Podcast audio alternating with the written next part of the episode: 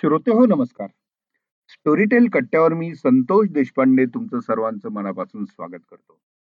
दर आठवड्याला आपण कट्ट्यावर भेटतो. इथं नवीन काय येणार आहे त्या आठवड्यामध्ये हे आपण जाणून घेतो आणि त्याची अत्यंत छानशी माहिती, त्याची अत्यंत एक वेगळ्या पद्धतीने माहिती, वेगळ्या शैलीतली माहिती आपण जाणून घेतो प्रसाद मिराजदार यांच्याकडून. तर प्रसाद मिराजदार आज आपल्यासोबत आहेत. या आठवड्यामध्ये स्टोरीटेलवरती काय काय गोष्टी तुमच्यासाठी आम्ही आणलेल्या आहेत हे सांगण्यासाठी. प्रसाद नमस्कार. प्रसाद मनापासून स्वागत. आपण आता जुलैच्या मध्यामध्ये आलेलो आहोत. स्टोरीटेलवरती श्रोत्यांसाठी या आठवड्यात आपण काय काय घेऊन आलेलो आहेत? खूप काही घेऊन आलेलो आहे. म्हणजे खूप इंटरेस्टिंग असा हा आठवडा जाणार आहे आणि त्याच्यामध्ये आता आपल्याला मला काही खूप छान इंटरेस्टिंग हे पण दिसतंय. म्हणजे आता आपण पाहिलं तर पॉडकास्टचा भर आपला आता थोडासा वाढतो आहे विशेषतः, आणि दर आठवड्याला काही आपली सदर ती पण खूप चांगला प्रतिसाद देतात लोक. त्याच्यामुळे रेग्युलर ऐकणारे असे लोक तयार झालेले आहेत. जसं की आज आता आपण शनिवारी एक पॉडकास्ट करतो, नितीन थोरात लई जोरात. तर तो ग्रामीण भागातल्या त्याच्या सगळ्या अनुभवावरती विनोदी पद्धतीने बोलतो आणि त्याचा एक वर्ग तयार होतो आहे स्टोरीटेल वरती, जो खास नितीन थोरात ऐकण्यासाठी म्हणून येतो. त्याची मजा पण घेतो विनोदी बोलण्याची आणि त्याच्याच प्रकारे पुढे मग ह्या ओरिजिनल्स जे आपल्याकडे होतात त्यातले काही इंटरेस्टिंग ओरिजिनल्स ऐकण्यामध्ये पण तो इंटरेस्ट घेतो. आणि मला जाणवलं ते असं की ऐकण्यामधनं, म्हणजे पॉडकास्ट ऐकण्यामधनं पुस्तकांकडे वळण्याचं प्रमाण हे या पद्धतीने वाढतं. म्हणजे अनेकांना पुस्तक वाचायची सवय नसते, पुस्तकं माहीत नसतात, तर ती ओळख ही या पॉडकास्टमुळे निर्माण होते.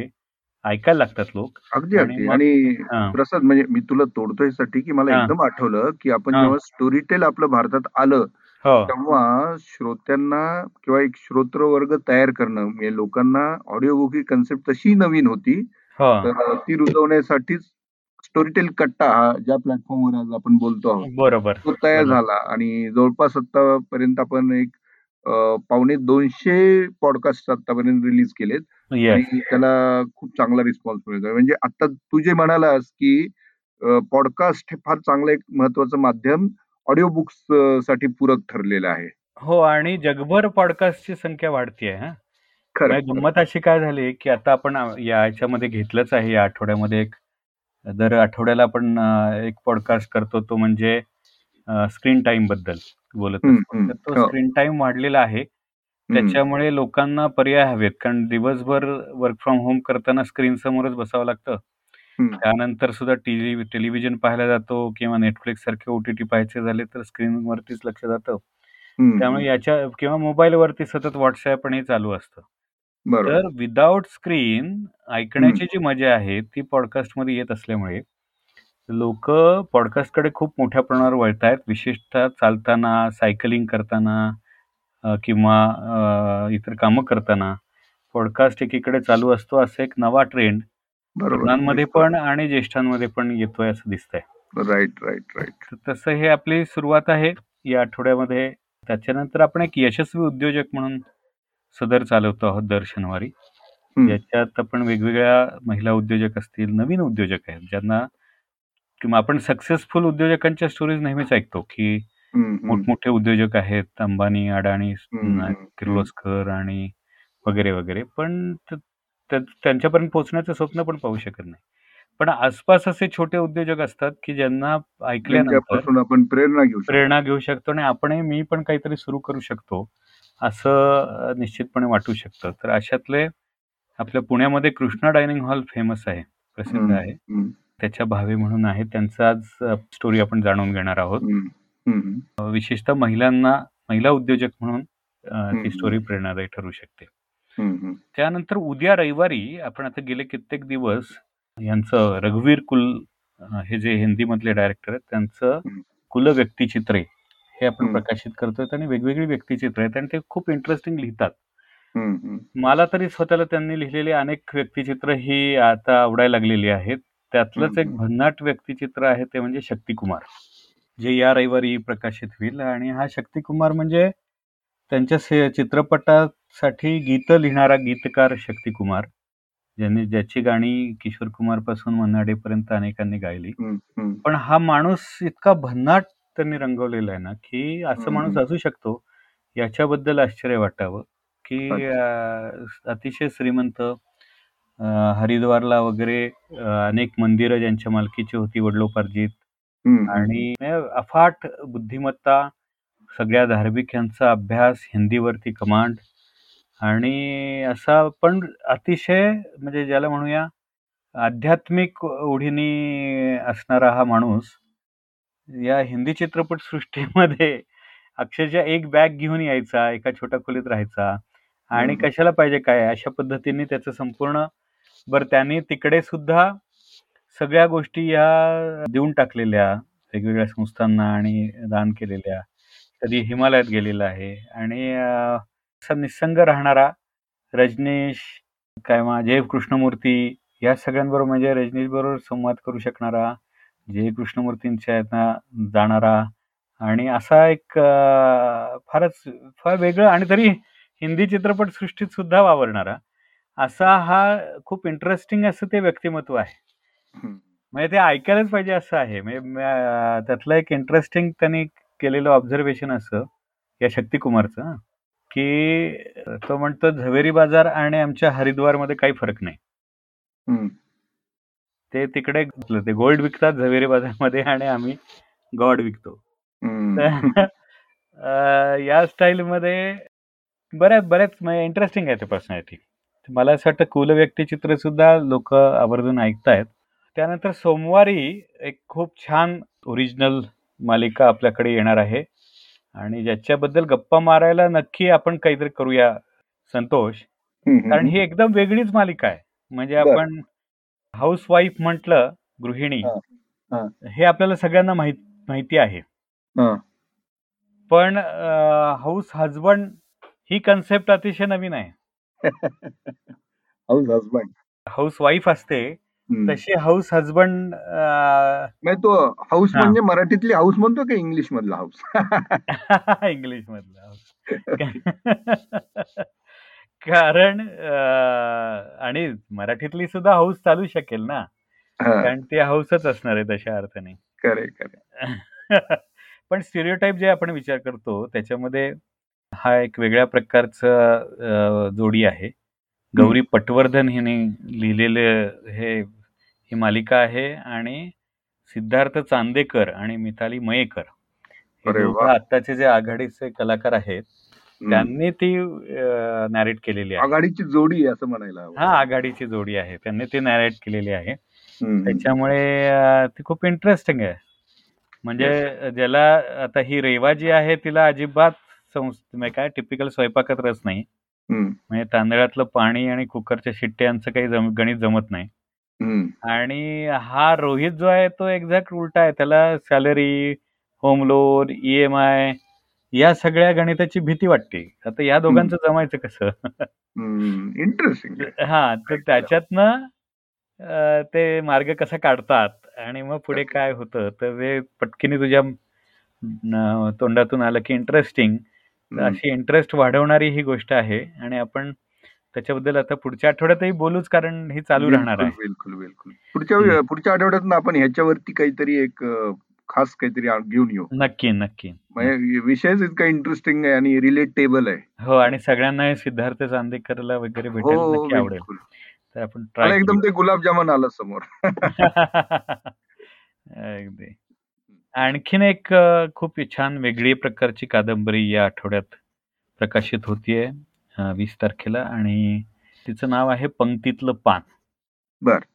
हे अविनाश कोल्हे म्हणून लेखक आहेत आणि या कादंबरीचं वैशिष्ट्य असं की गेल्या वर्षी आपण आपल्याकडे रिलीज केली बघ हिंदू कादंबरी चंद्र नेमाडे यांची, त्याला 10 वर्ष पूर्ण झाली म्हणून मॅजेस्टिक प्रकाशननी एक स्पर्धा घेतली होती, कादंबऱ्यांची स्पर्धा घेतली होती.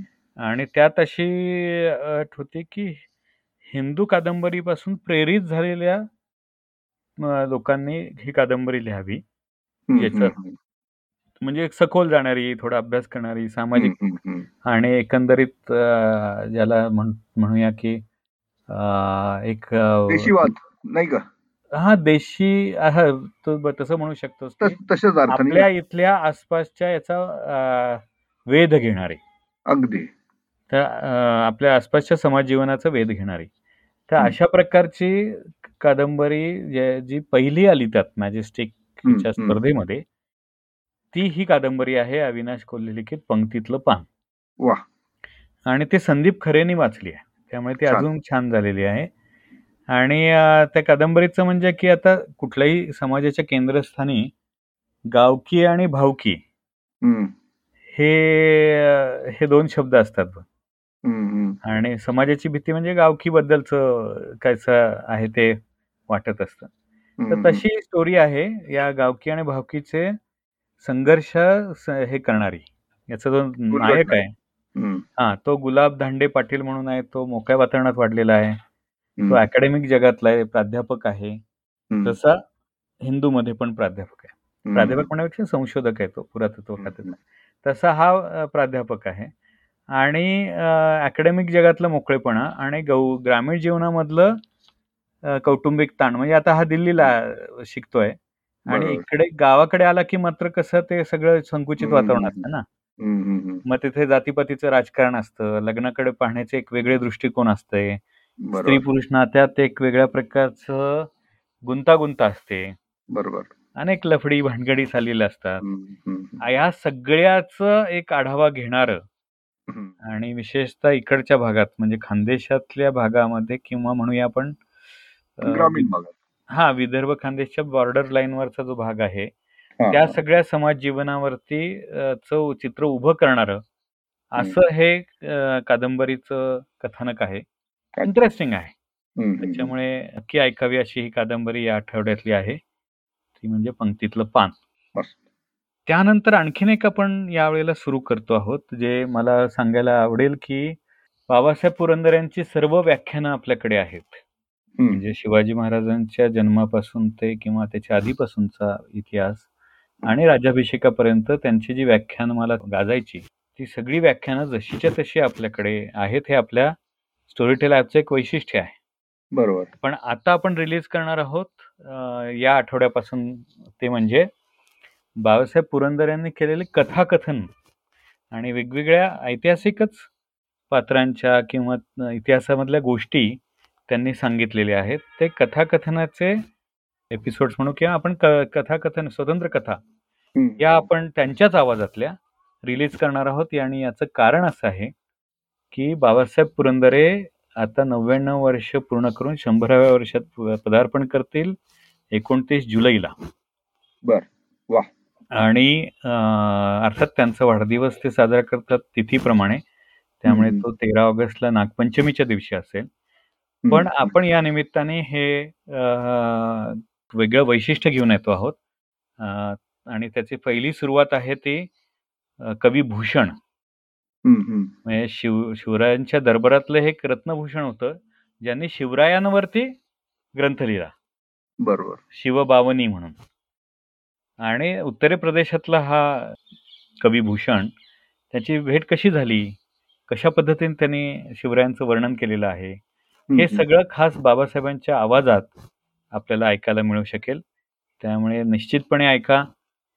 या बुधवारपासून आपण हे सुरू करतो आहोत, कवी भूषण. त्यानंतरच गुरुवारी आपण नेहमीप्रमाणे काही पॉडकास्ट करतो ज्याच्यामध्ये स्क्रीन टाइम विथ मुक्ता, मी मगाशी म्हटलो तसा पुढचा भाग येईल. आणि त्यानंतर देव दानव आणि मानव हे एपिसोड्स आपण, ह्यात पॉडकास्ट नाही आहे पण हे आपण सदर चालवतो, ज्याच्यामध्ये यावेळची गोष्ट जी आहे ती वेगळी आहे, म्हणजे महाबळी किंवा आपण बळीराजा ज्याला म्हणतो. तर ह्या महाबळी आणि विष्णूने जो काही जीवनमार्ग बदलला आणि बळी जो आहे हा युद्धापेक्षा तात्विक जीवन प्रणालीला श्रेष्ठ असं मानू लागला आणि त्यातून त्याने ती क्रांती जी आहे युद्ध करण्याच्या ऐवजी तत्वज्ञान ज्ञान हे पुढे नेण्यासाठीचा प्रयत्न करायला सुरुवात केली आणि त्याला पुण्य मिळायला लागलं. आता हे पुण्याच्या बळावर तो स्वर्ग सुद्धा गाठू शकतो, स्वर्गाचा अधिपती बनू शकतो, हे इंद्राच्या लक्षात आल्यानंतर त्याने नेहमीप्रमाणे चाल केली आणि विष्णूला शरण येऊन सांगितलं की बाबा याचा बंदोबस्त करा. आणि मग जी गोष्ट तयार झाली ती बळीराजाचं आपण माहिती आहे, आपण त्याने दान मागितलं वगैरे वगैरे. बरोबर बरोबर. तर ही जी गोष्ट आहे ती संजय सोनावणेंनी लिहिलेली आहे आणि उदय सबनीसांनी ही वाचलेली आहे. त्यामुळे इंटरेस्टिंग अशा प्रकारचा काय आवाज आहे ना. हो, जबरदस्त. छावाच्या वेळी मी ऐकलं होतं, अगदी शंकाच नाही. आणि तो वन ऑफ द काय म्हणतात मराठी मधला अनेक वर्ष करणारा टॉपचा नॅरेटर आहे. खूप सुंदर आहे त्यांचा आवाज. हिंदीमध्ये सुद्धा चांगले वाचतो. बरोबर. आणि मग शुक्रवारी आपलं गुलमोहराचं गुढ आणि फास्टर फेणे हे दरवर्षी आपण दर शुक्रवारी फ्रायडे विथ फास्टर फेणे अशी जी मालिका चालवतो आहोत त्या मालिकेतला हा भाग आहे पुढचा, फास्टर फेणेचे साहस कथा.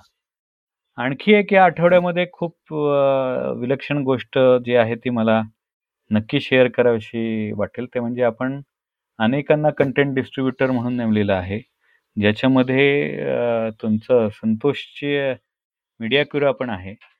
आणि मीडिया क्युरानं एक नवीन मालिका घेऊन येते आणि मला वाटतं तू सांगा त्याच्याबद्दल की नेमकं काय काय आहे त्यात, कारण ते खूप इंटरेस्टिंग.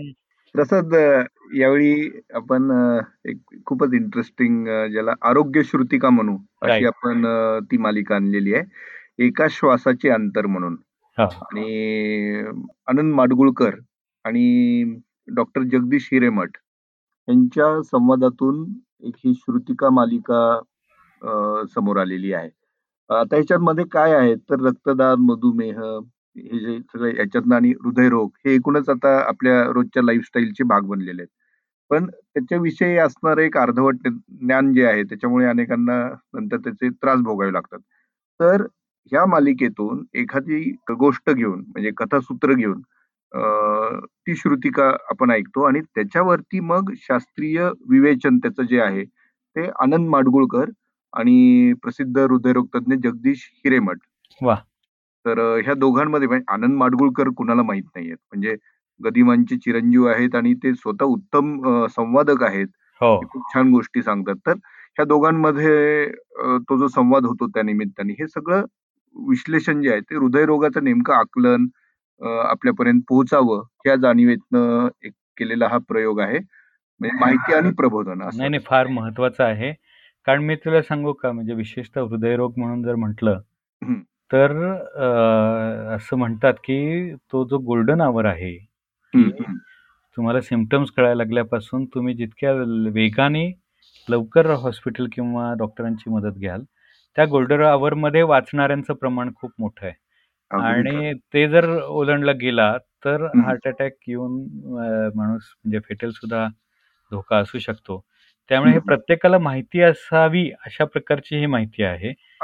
आणि आजच्या ताणतणावाच्या संपूर्ण समाज जीवनामध्ये आणि ह्याच्यातल्या गोष्टी पण इतक्या इंटरेस्टिंग केल्यात ना. आता हे दर गुरुवारी श्रोत्यांना ऐकायला मिळणार आहे एक एक भाग. पहिला भाग जो काल रिलीज झाला म्हणजे परवाच्या गुरुवारी, तर त्याचं शीर्षक आहे की निळ्या बोटाचं गुढ म्हणून.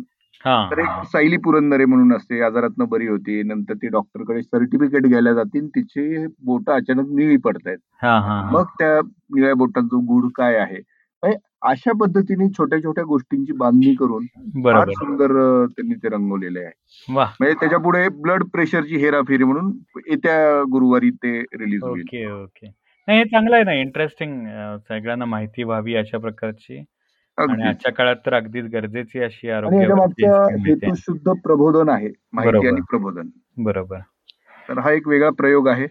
आता याच्या नंतर म्हणजे आज आपण आता या पहिल्या आठवड्यामध्ये काय काय घडतं त्या पण इंटरेस्टिंग गोष्टी होत आहेत, लोकांना आवडत आहेत. आणि मी तर असं ऐकलं की आवर्जून लोक हा आठवड्याचा कार्यक्रम ऐकतात ॲपमध्ये पण आणि बाहेर पण, की नेमकं स्टोरीटेल ॲपवरती या आठवड्यात काय येणार आहे आणि त्याप्रमाणे ते काय ऐकायचं तेही ठरवतात किंवा बुक शेल्फिंग करतात.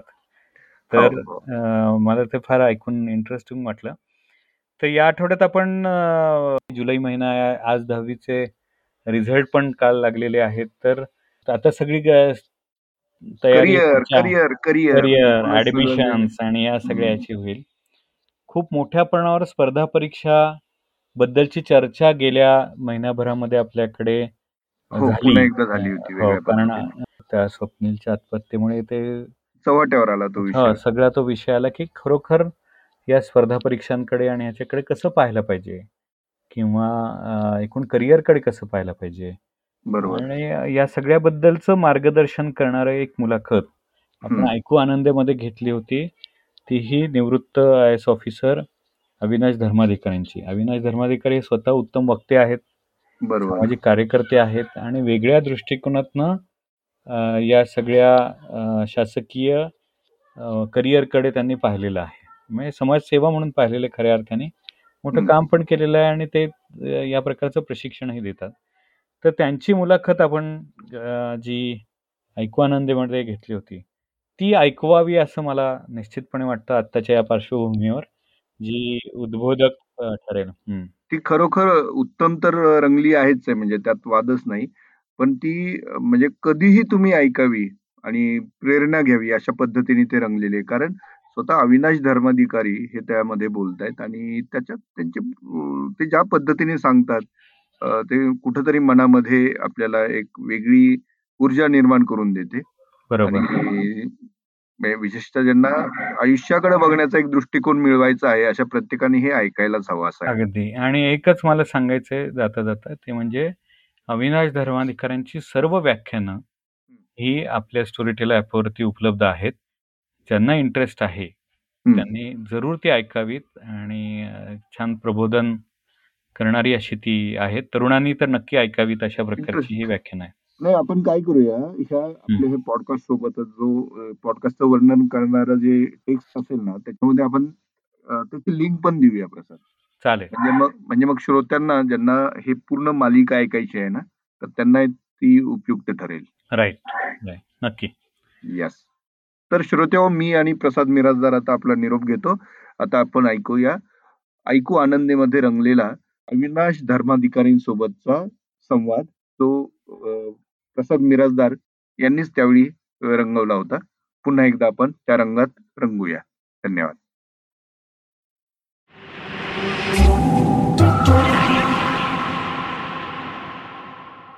नमस्कार.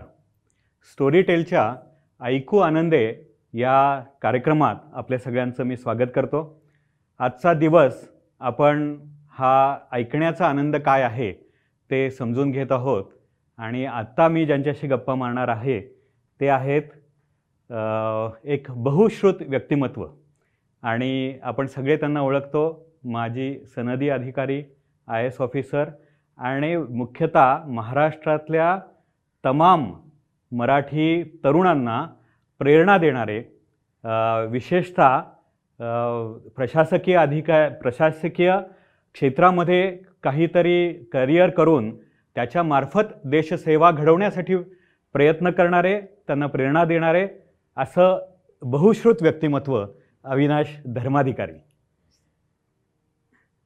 अविनाश, मला तुम्हाला विचारायचं आहे की बेसिकली वाचनाबद्दल तर तुम्ही वाचन कौशल्य आणि या सगळ्याबद्दल बोलता, ऐकण्याबद्दल तुमचे काय मत आहेत आणि बहुश्रुतता कशी विकसित करावी असं तुम्हाला वाटतं?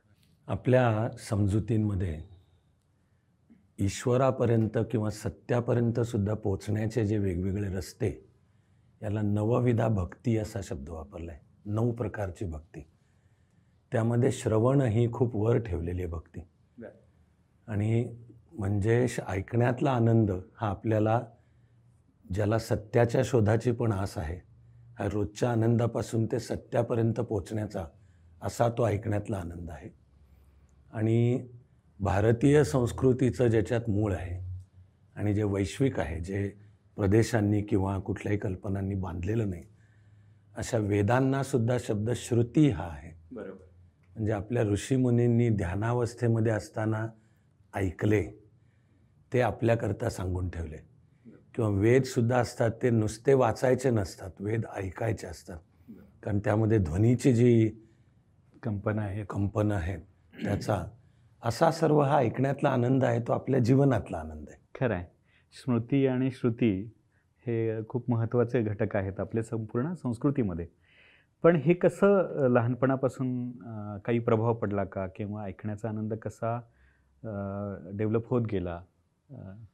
मला मागे वळून पाहताना ज्या गोष्टींचा आनंद वाटतो तो म्हणजे मी त्याला म्हणालो एक जन्म कोल्हापूर आणि बालपण पुण्याची कसबापेठ. या दोन्ही जागा तुम्हाला रगेल व्हायला शिकवतात.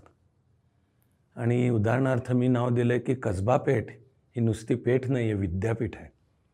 आणि कसबापेठ विद्यापीठाचा मुख्य धडा काय असतो की आपले प्रश्न घेऊन घरी आपण रडत जायचं नसतं, आई त्यांनी मला मारलं म्हणून. मी ज्याला मारीन तो त्याच्या घरी रडत गेला पाहिजे की आई त्यांनी मला मारलं म्हणून.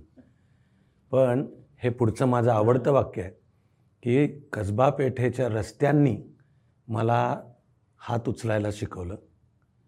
पण कशासाठी हात उचलायचा हे त्याच कसबापेठेतल्या मंदिरांनी शिकवलं. वा. कारण त्या मंदिरांच्यामध्ये कीर्तनं असायची. ती मी लहानपणी जाऊन हा जो कीर्तन हा फॉर्मॅट आहे, मग त्याचा पूर्वरंग असतो, मग आख्यान असतं. तर मला आजपर्यंत लक्षात आहे की सुभाषबाबूंचं चरित्र मी आयुष्यात पहिल्यांदा कसबा गणपती मंदिरामध्ये एक हरिभक्त परायण दाते गुरुजी म्हणून त्यांचं कीर्तन असायचं ते न चुकता मी म्हणजे एकीकडे कसब्यात गुंडगिरी करत होतो पण मनाचं आकर्षण हे सगळं ऐकण्याकडे. त्यामुळे ज्ञानोबा तुकोबांची पहिली ओळखसुद्धा मला श्रवणातूनच झालेली आहे. भारताच्या राष्ट्रीयत्वाचा वारसा, एक योग्य असा राष्ट्राचा अभिमान आणि आपल्या परीने त्या राष्ट्रासाठी जीवन समर्पित करू, हे जे मी सुभाषबाबूंचं चरित्र मी म्हणालो. आणि असे त्या काळी आफळे बुवा, गोविंदस्वामी आफळे प्रसिद्ध होते, एक हरिभक्तपरायण निजामपूरकर बुवा. तर माझे ऐकण्याची कान जो तयार केला आहे तो कीर्तनांनी तयार केलेला आहे. आणि कीर्तनांचे सर्व प्रकार अशा त्या कसबापेठ विद्यापीठाचा हा धडा आहे. कसब्याच्या जवळच शनिवारवाडा आहे, तर तिथली भाषणं वगैरे ऐकले की नाही? खूप ऐकलेत.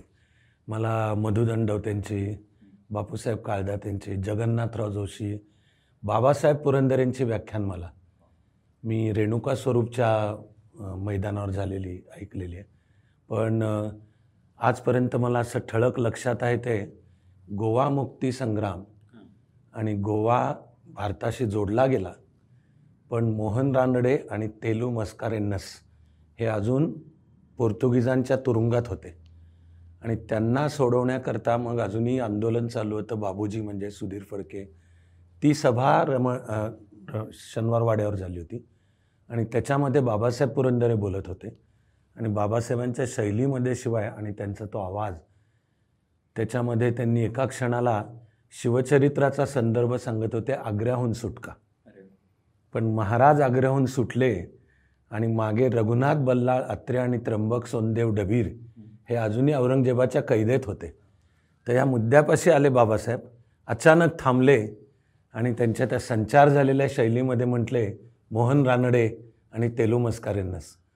तसं मला आत्ता सांगतानासुद्धा माझ्या अंगावर आत्ता काटा येतो असे ऐकण्याचे अनुभव. नाही, प्रश्नच नाही. म्हणजे बाबासाहेबांची व्याख्यान मला ऐकणं आणि जिवंतपणे म्हणजे ते समक्ष ऐकणं हा म्हणजे एक विलक्षण अनुभव होता. आणि त्या काळातली जी व्याख्यानं त्यांची रेकॉर्ड आहेत ती आत्ता आपण स्टोरीटेलवरती सगळी बाबासाहेबांची व्याख्यानं उपलब्ध आहेत.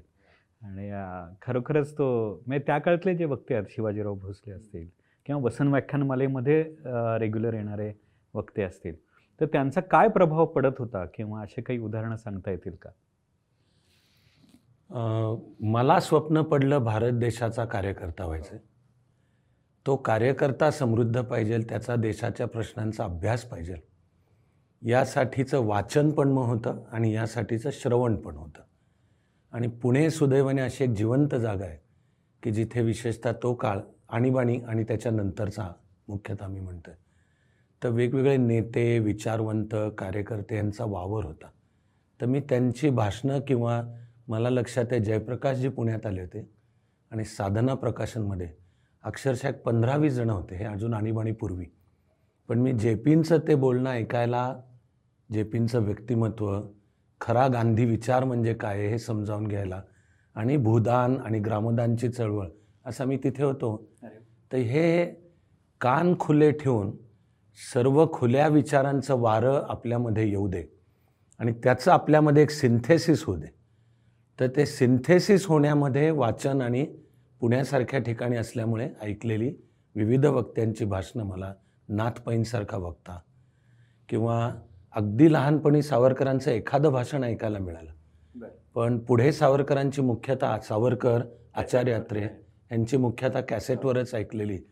पण यातून कोश तयार होत गेला, तो या सगळ्यातून तयार होत गेला. आत्ताच्या पिढीमध्ये जर म्हटलं तर एक पूर्वीच्या काळातले जे वक्ते होते तशा तोडीचं तशा पद्धतीने मोठमोठ्या व्याख्यानं मला देऊ शकणारे असे फार कमी वक्ते आहेत. त्याच्यामध्ये अविनाश धर्माधिकारी आहेत, ज्यांचे बरीचशे व्याख्यानं ही स्टोरीटेलवरती आहेतच. तर असं वक्ता म्हणून घडण्याकरता ऐकण्याचा कसा उपयोग झाला किंवा कसं स्वतःला विकसित केलं असं काही सांगता येईल? एक पुन्हा माझ्या वाटचालीमध्ये मला साक्षात्कार झाल्यासारखं जाणवलं की आपल्यापाशी बोलण्याचं काहीतरी आहे. म्हणजे त्याच्यामागे कुठलाही कृत्रिम प्रयत्न नव्हता, पण एकदा तो गुण आहे लक्षात आल्यानंतर सावरकरांच्या चोळी डोळ्यासमोर ठेवून गुण सुमने मी वेची आली या भावे की तिने सुगंधा घ्यावे, आपल्या व्यक्तिमत्वात असलेल्या गुणांचा सुगंध भारत मातेची सेवा करण्यासाठी किंवा सावरकरांची चोळे हे मातृभूमी तुझला मन वाहियले वक्तृत्व वाग विभवही तुझं अर्पियले. तर मी जी जोपासना केली ती मग त्या भावनेतून केली. मग अशी म्हटलो तसा आपल्यातला कार्यकर्ता, त्या कार्यकर्त्याचं काम आहे देशाच्या प्रश्नांचा अभ्यास कर आणि तो लोकांच्यापर्यंत नेऊन पोचव. मग त्या जाणीवेतून मी अभ्यास करत गेलो. खरोखरच वाटचाल ती मग ज्ञानप्रबोधिनीमध्ये मी शिकवायला सुरुवात केली. मग तासांची तयारी करावी लागायची, तर मला त्यावेळेला 1 तास घ्यायचा असेल तर त्याच्यामागे 10 तासांच्या तयारीचा इनपुट त्या काळामध्ये दिला आहे, तो आशयाची तयारी.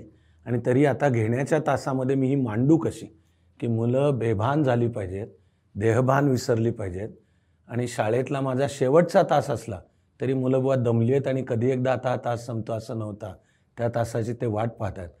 अशा तऱ्हेची साधना, आम्ही त्याला साधनाच म्हणतो, वर्षानुवर्ष जाण्यामधून ते मग येतं. आणि आता मी जे विषय मांडायचा प्रयत्न करतो हे अर्थातच भारत आणि जगासमोरचे.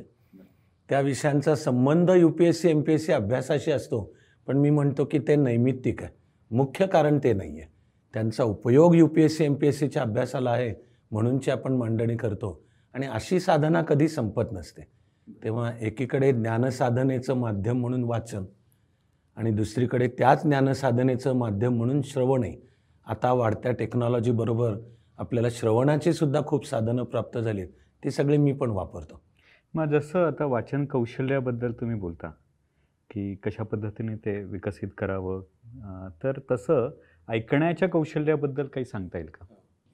एक पहिलं भान की ऐकणे हेही एक कौशल्य आहे. इंग्लिशमध्ये टू हिअर आणि टू लिसन असे 2 शब्द आहेत. तर हिअर म्हणजे मी काही नाही, बसलो आहे कुठून तरी काहीतरी कानावर येत आहे, पण I am not listening. Listen म्हणजे मी लक्ष दिलेलं आहे त्याच्याकडे.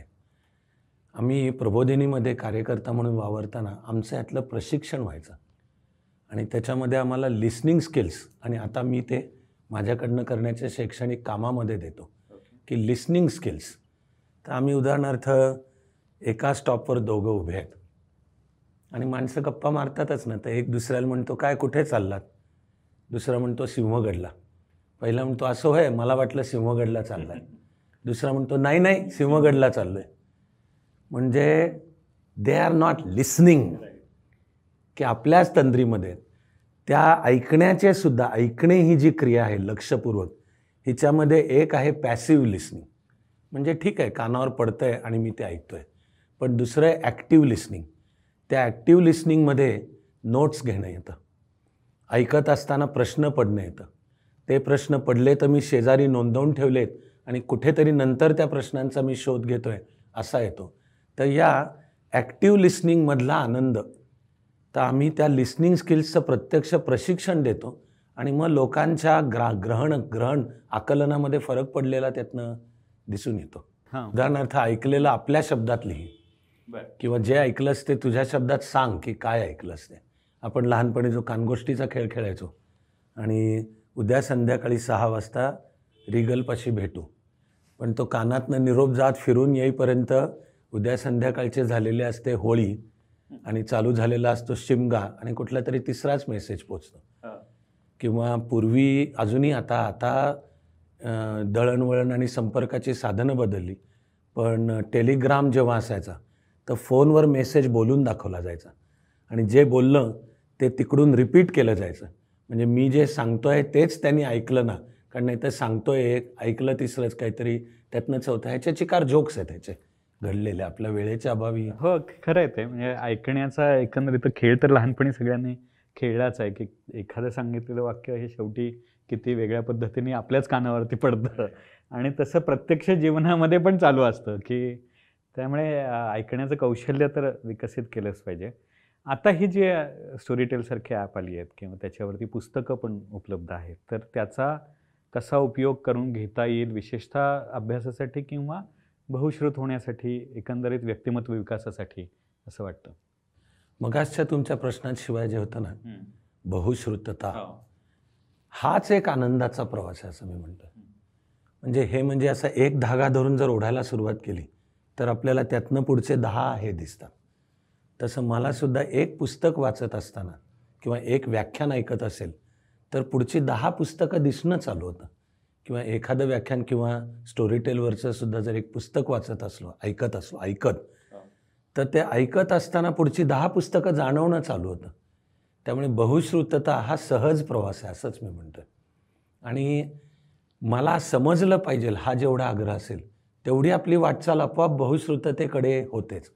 त्याच्यात पुन्हा माझं वैयक्तिक, मी त्याला भाग्य म्हणतो की निवडला गेलो तो IAS म्हणजे जी जर्नलिस्ट सर्व्हिस आहे, तर IAS अधिकाऱ्यालासुद्धा मला अमुक विषयातलं कळत नाही असं म्हणायला परवानगी नाही.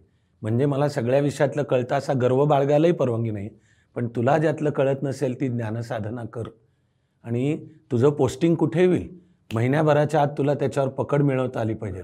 तर दरवेळी त्याचं साधनसुद्धा वाचन आणि श्रवण, ऐकणे. तर मी आवर्जून वरिष्ठ अधिकाऱ्यांना भेटायला जायचो, ज्यांनी त्या पदावर आधी काम केलं असेल. त्यांचे अनुभव ऐकण्यामधूनसुद्धा आपल्याला आपली पुढची वाटचाल सापडते. तसं स्टोरीटेलनी तर ग्रेट काम चालूच आहे. माझ्या स्टोरीटेलला शुभेच्छा आहेत आणि मी त्या प्रवासातला एक सहभागी यात्रिकपणे, ह्याचा पण मला आनंद आहे. UPSC MPSCसाठी कचकावून अभ्यास करावा लागतो, तेव्हा बहुश्रुत असणे आणि जीवनाच्या सर्व क्षेत्रामधल्या अद्ययावत गोष्टींचं ज्ञान असणे हे UPSC MPSCसाठी आवश्यक आहे. त्यामुळे स्टोरीटेलवरची विविध पुस्तकं ही ऐकून आणि आपण ज्या वेगवेगळ्या व्याख्यानमाला त्याच्यावर ठेवलेल्या आहेत याचा थेट UPSC MPSCच्या अभ्यासालासुद्धा उपयोग आहे. आणि मी जे नेहमी म्हणतो की UPSC MPSCचा अभ्यास हेच एक व्यक्तिमत्व विकसनाचं साधन आहे.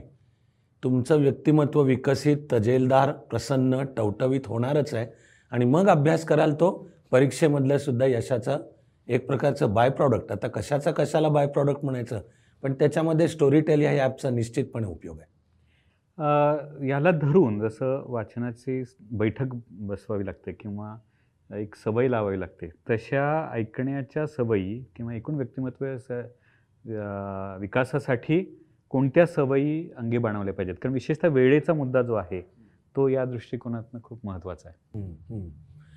जेवढं जीवन धकाधकीचं जास्ती बनत चाललं आहे आणि ते बनताना हातातल्या मोबाईलच्या डबीमध्ये दुनियेतली सगळी टेक्नॉलॉजी आहे. हल्ली उलट मी एक ऐकतो की मोबाईलचं ॲडिक्शन होत चाललं आहे. तर आता शेवटी मी असं म्हणणाऱ्या पालकांनाही सुचवतो की टेक्नॉलॉजीला दोष देऊ नका. मी थोडंसं एक कडक वाक्य बोलतो आहे, सभ्यतेच्या मर्यादा सांभाळून, की आपल्या जीवनाचं, आपल्या व्यक्तिमत्वाचं मंदिर करायचं का वेश्यागृह करायचं हे आपल्या हातात आहे, टेक्नॉलॉजीच्या नाही. मी तीच टेक्नॉलॉजी अयोग्य गोष्टींकरता वापरू शकतो किंवा गेम्स आहेत वेगवेगळ्या आणि त्याच्या ब्लू व्हेलसारख्यानी जाऊन आत्महत्या पण करायला या टोकाला, पण त्याच टेक्नॉलॉजीद्वारे मला माझी तर भावना आहे की मी टेक्नॉलॉजीचा कृतज्ञ आहे, कृतज्ञ, ग्रॅटिट्यूड माझ्या मनातली भावना आहे. कारण एरवी जे मिळालं नसतं ते सगळं एका क्लिकच्या टोकावर आहे. त्यामुळे आपण जर आपला वेळ अशा रीतीने प्लॅन केला, मला सांगायला आनंद आहे की माझा मुलगा ह्या पिढीचा, तर तो त्याला 20 मिनटं जेवायचं असेल तर तो त्या वेळामध्ये एखादं व्याख्यान ऐकतो, 20 मिनटाचं एखादी क्लिप. समोर जेवण चालू असतं पण कानामध्ये हेडफोन घालून तो त्या 20 मिनटामध्ये, आणि त्यांनी वेगवेगळ्या प्रकारचे कोर्सेस केलेत हे ऑनलाईन कोर्सेस सुद्धा आहेत आणि ज्यातनं आपली कौशल्याची पातळी सातत्याने वाढत जाते, तेव्हा आपल्या हातात आहे म्हणजे त्याला सगळ्याला येऊन भिडतं चारित्र्यापाशी. तर चारित्र्याची जोपासनासुद्धा वाचन आणि श्रवणामधून आहे, पण स्टोरीटेलसारख्या ॲपनी जे केलं त्यातून आपल्या हाताशी आहे की मी चांगलं आपल्याला जे लहानपणचे संस्कार आहेत, चांगलं बोल, चांगलं ऐक, चांगला विचार कर, चांगल्या संगतीमध्ये राहा, हे सगळं टेक्नॉलॉजी उपलब्ध करून देते आपल्याला. नाही, खिशामध्ये 2 लाख पुस्तकं घेऊन हिंडू शकतो आपण, नाही कुठलंही पुस्तक आपण केव्हाही ऐकू शकतो. याच्यासारखी काय म्हणायचं की किती महत्त्वाची गोष्ट आहे ती. पूर्वी असं होतं की एक पुस्तक मिळवण्याकरता म्हणून धडपड करावी लागायची आणि आता ही सगळी पुस्तकं आपल्याला डाउनलोड करायला मिळतात. तर ह्या सगळ्याचा विशेषतः स्पर्धा परीक्षेसाठी म्हणून आपण जर तयारी करायची म्हटली की विद्यार्थ्यांना सांगायचं म्हटलं तर कशा पद्धतीने काही ठराविक हे देता येतील का की टिप्स, म्हणजे आपण बरंचसं बोललोच आहोत की ह्या पद्धतीने तुम्ही त्याचा वापर करा. स्पर्धा परीक्षा हे क्षेत्र जाणाऱ्या दिवसागणित वाढत चालले, म्हणजे केवळ तुमची डिग्री कोणती, त्याचे टक्के किती यावरनं तुमची निवड होण्याचे दिवस आता संपले. फार कॉर्पोरेट सेक्टरपासून ते सरकारी क्षेत्रापर्यंत आता स्पर्धा परीक्षा आणलेल्या आहेत आणि तुमचा त्यातल्या परफॉर्मन्सवर ठरतं. आणि या सगळ्या स्पर्धा परीक्षांचं एक बेसिक स्वरूप एकसारखं आहे, ते म्हणजे या सगळ्या स्पर्धा परीक्षांमध्ये 6 क्षेत्र तर कॉमन आहेत सगळीकडे.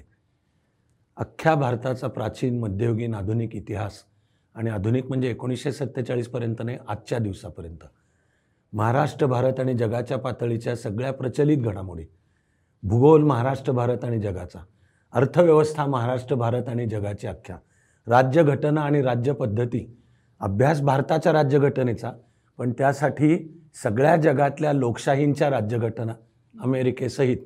काल अमेरिकेने जरी आपल्याला दाखवून दिलं असलं की अमेरिकेची लोकशाही काय आहे, तरी अमेरिकेच्या राज्यघटनेसहित. आणि लास्टली सायन्स अँड टेक्नॉलॉजी, म्हणजे स्पर्धा परीक्षा आणि त्यातल्या UPSC MPSCच्या अभ्यासाच्या कक्षेमध्ये येत नाही असा दुनियेच्या पाठीवरचा एकही विषय नाही. बरोबर, म्हणजे चीनचं एक उपग्रह यशस्वीरित्या चंद्रावर जाऊन चंद्रावरचे खडक गोळा करून परतला, चांगी नाव त्याचं.